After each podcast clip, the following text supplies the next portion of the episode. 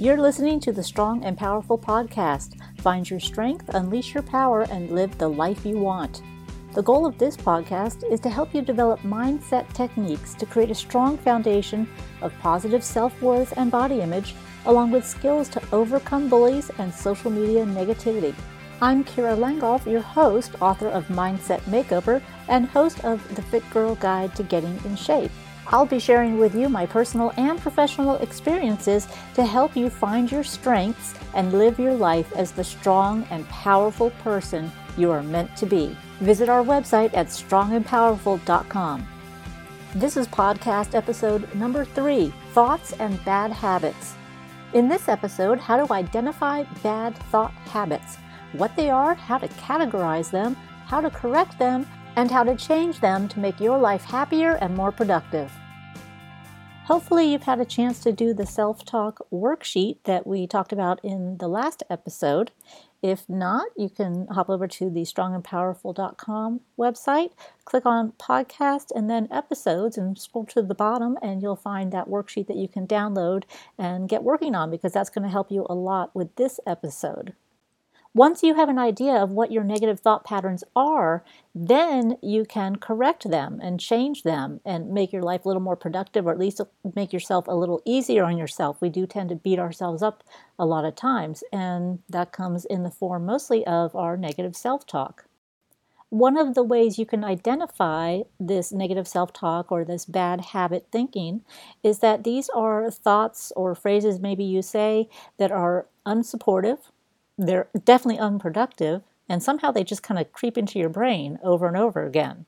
Because as we know, habits can be good or bad, they're just things that happen habitually. That's probably why that word comes about. The problem lies when these thoughts are inaccurate, and a lot of times your negative self talk is completely inaccurate. Sometimes these unproductive, unsupportive thoughts creep into your brain from another person. Another person might be saying things to you that are not accurate either. So, either way, these tend to be more prevalent before and during distressful situations. So, of course, if you're stressed, it's going to make things even worse. So, how do we fix this? Well, awareness is half the battle. Once you can identify bad thought habits, you can then replace them with new supportive thoughts and habits. To do this, you need to learn to look at your situations and your stress factors from a different perspective, a more helpful and healthy one.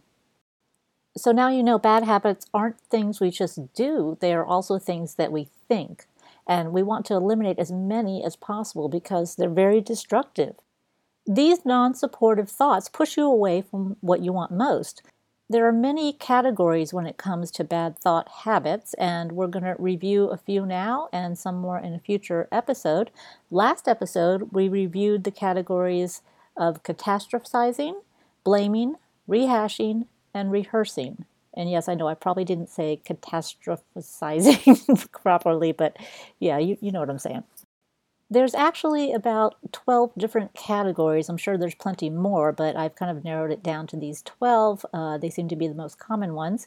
Since we've already done three of them, we're going to go over two of them for this episode, and that way we'll still have a, a lot to figure out. So if some of your bad thought patterns don't fall into some of these particular categories, well, just wait because they might fall into some of the ones covered in the next couple of episodes. This next category is expectations and reality. So, are you looking at something and maybe putting more pressure on yourself and setting up your expectations that might actually be impossible? When you find yourself saying, I should do this or I shouldn't do that, you're putting pressure on yourself and setting up unrealistic expectations. Same thing when you use the combination I must, I must do this, again puts pressure on yourself and maybe whenever you use that sentence or word you can back it up and say okay well do i really have to do this? Or does my life depend on this? What would be more realistic? Or maybe when you find yourself saying i should or i must ask yourself am i putting more pressure on myself? Am i setting up expectations that are almost impossible? And if so what would be more realistic now, I know that's a lot to think about when you're just having casual thoughts, but after a while, you'll remember that and you'll remember to say, hey, wait a minute, these are those trigger words that might be setting me up for an unrealistic expectation. And with unrealistic expectations, yes, you're going to be frustrated. And sometimes that frustration can spiral downward into a whole further unproductive mindset. So that's why it's important to catch these things and to try to change them and to set your expectations more, I guess, accurately for you because your expectations and somebody else's are not going to be the same. And that's a lot of times where issues happen. Well, everybody is expecting, think they're expecting the same thing. In reality, they're not. So, getting on the same track with either like minded people or friends or coworkers will make a difference, but also communicating, letting them know what your expectations are and vice versa. That can definitely free up a lot more stress out of your life because you know you know what you need to do and what they're expecting. The other side of expectations is that sometimes they can confuse us into thinking that our goals will bring us so much more than they actually do. And sometimes that pushes us to pursue the wrong goals. So, knowing how you're going to feel when you reach a goal, it needs to also be a realistic expectation for example, if you say, well, when I lose five pounds, the world is going to be great. Everything's going to go my way. Uh, uh, life is going to be wonderful and perfect. Well, in reality, is that five pounds really going to do that much? Or is it just going to be that some of your clothes are going to fit a little better and maybe you'll feel good that you accomplished something? But in reality, when you get to that five pounds being off and the whole world hasn't changed for the better, then you might be disappointed. So, putting that reality back into play so that when you do get there, you say, you know what? In reality, my clothes are going to fit, fit better. I'm going to feel better about that. And that's what I expect, or that's what I'm going to expect, and that's how I'm going to feel.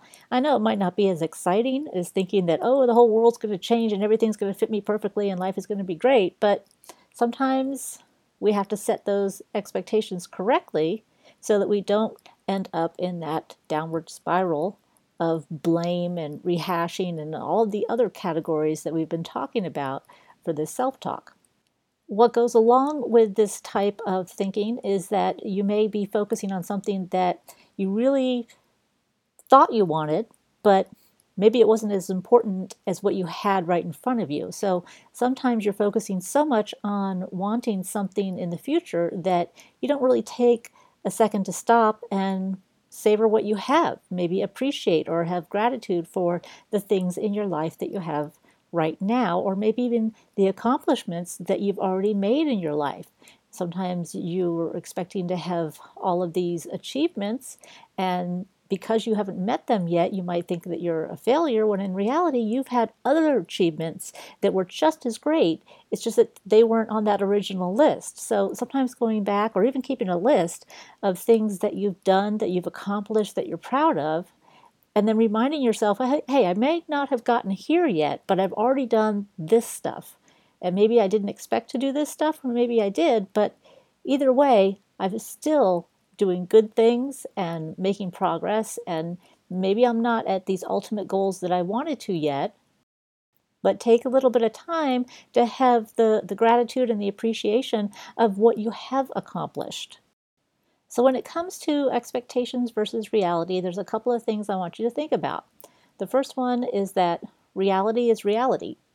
And I know that sounds a little bit confusing right there. But there are times when you are crystal clear on what's going on, but your current reality doesn't reflect it. It can be very frustrating and it can make you doubt yourself when you shouldn't. And a lot of this comes when you're working with other people because your reality and expectations are completely different than theirs. And that's where being on different pages can really cause a lot of deep conflict. So, taking that time to have a little bit of a conversation to say, what are you expecting? This is what I'm expecting. You know, what's really happening? All of these kind of things can help you make a more constructive situation and progress towards what everyone is wanting and maybe some compromises along the way. But either way, you're going to have a lot less stress. And part of this is getting rid of stress, which also helps to relieve those bad thought patterns. Because when you are stressed, you tend to be harder on yourself. So, everything we're talking about is to help relieve that so that you can be more productive. So when we accept that reality is reality, that's great. The next step is to realize that what you see on the surface isn't all that's going on. You know, you really don't know what's going on in somebody else's head. You don't know the whole situation. You know, or you could just be an innocent victim that they're, you know, killing the messenger instead of the message. And you might think that you're doing something wrong, but in reality, it's got nothing to do with you.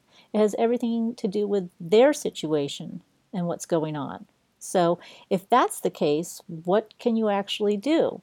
Well, you get better at asking questions. There's a few questions that are really important to help you in these kind of situations, and I'm going to go through those right now.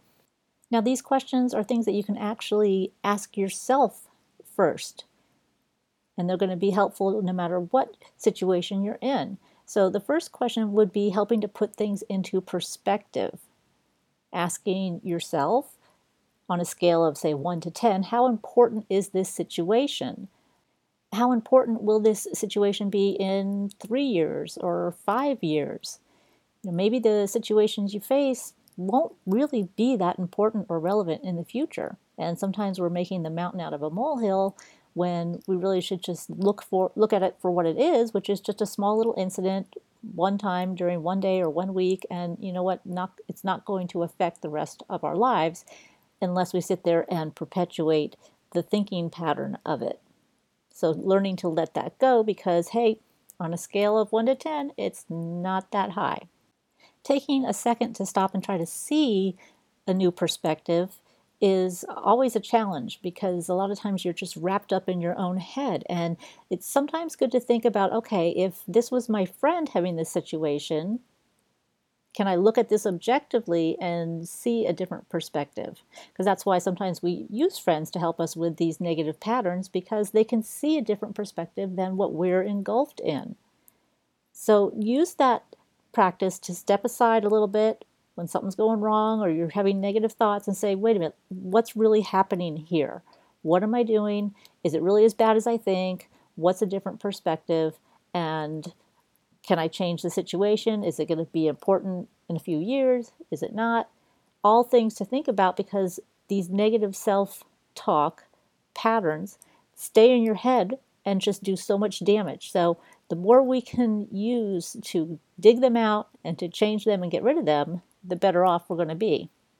So once you realize that your reality might not be exactly true, and you're able to look at it from a different perspective and maybe realize that no, you're not a complete failure, you're just looking at one little item of one little time that you've done something, then the next thing is to kind of take a look to really understand what's going on on the deeper level of your current situation and your mindset. And these are really simple questions that would be like, what assumptions am I making about this? If I had what I want, how would I know?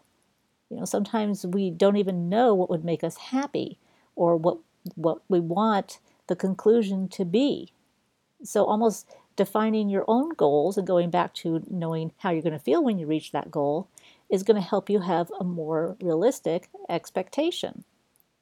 And that's going to also open up some different alternatives when you need to move forward in a situation. You know, maybe you're stuck because you have to keep eating lunch out all the time. Well, okay, what's my alternative? Can I make a healthy choice? Can I um, bring my own? Can I have a combination of something? You know, basically finding answers that are going to be positive. So now that you've had these questions and you've improved your understanding of what's going on under the surface, what do you do with that? Well, you take action. And these are also questions, believe it or not. You would say, How can I improve this? What do I need to do to make this better? Or what do I need to think or say to make myself support myself? What's one small step I could take to build some momentum, to give me some confidence, to push me closer to what I want most? In situations where you are stuck or overwhelmed, the best question to ask yourself is what is the smallest step I could take to get out of this situation or to build that momentum? And once you've figured out at least one small step, then you need to implement that action because that's the only thing that's going to give you some real benefit. It's not always easy to recognize the reality versus our perceptions, but The more you do it, like everything else, the easier it gets to start pointing out when you're being realistic and when you're not. The next category of bad thought habits uh, is something that I see people do all the time, and it is mind reading. You're assuming that you know what somebody else is thinking. You're anticipating what somebody else is going to do. You think you know how the whole situation is going to go. And nine times out of ten, that's not even close to what they're thinking or what's going to happen. So you want to stop when you start doing that and say, wait a minute, how do I know what this person is thinking? Where's the evidence that I know what this person is thinking? Because unless you're inside their head, you really don't know. These are your own thoughts, not theirs. So, looking at something in a more balanced way where you're looking at your thoughts and not trying to assume what somebody else is thinking. There's quite a bit of stress that comes along with trying to assume that you know what somebody else is thinking or what they're going to say. There's one thing to be prepared for a situation when you're going in to speak to someone on a certain subject, but not necessarily knowing their every response because sometimes it's completely different than what you're expecting. In the same respect, many people will say, well, this is the situation. Well, if you were not in that room at the time involved in that conversation, then you really don't know 100% what was said. So you shouldn't be guessing. You need to hear it from the people that were actually involved. I mean, there's a lot of that when you get into the tabloids and the magazines and such. People will take their opinion based on whatever they read. But again, in actuality, if you weren't in that room, if that reporter wasn't in that room, and a lot of times they're not, they don't really know what was said or how it was said. So, jumping to conclusions like that is the same thing as mind reading. You're trying to put words in other people's mouths, you're trying to know what they're thinking, and we just can't do that. Not only is it impossible, but it's also not good for our own mental health catch yourself if you're saying, oh, they're probably thinking this, or they might be thinking that, and realize that you don't know that. You might be completely wrong, you might be a little bit off base, but regardless, you have to focus only on your own thoughts and not try to figure out what somebody else is thinking unless you point blank ask them about the situation. We're only doing a few of these at a time because it's a lot involved in catching these thought habits, and I don't want to overwhelm you with so many different things that you could be thinking and putting them into categories so that you can kind of go week by week and see if you can catch yourself in any one of these situations. And that's why it's also important to go to the strongandpowerful.com website and download that worksheet so that you can fill it out and that way you can kind of start to see your patterns. You know, are you mind reading? Are you changing expectations and reality? Or uh, do you have a warped sense of expectations and reality? Are you rehashing things? Are you blaming? I mean, all of these things that we've gone through the last couple of episodes, uh, you're going to start to notice because when you are aware of something, you're going to notice it. And then you can start working on changing those habits and start creating for yourself a less stressful, more productive way of life. Thanks for listening to the Strong and Powerful podcast. If you like this show and want instant notice of new episodes, sign up at strongandpowerful.com. Until next time, stay strong and powerful.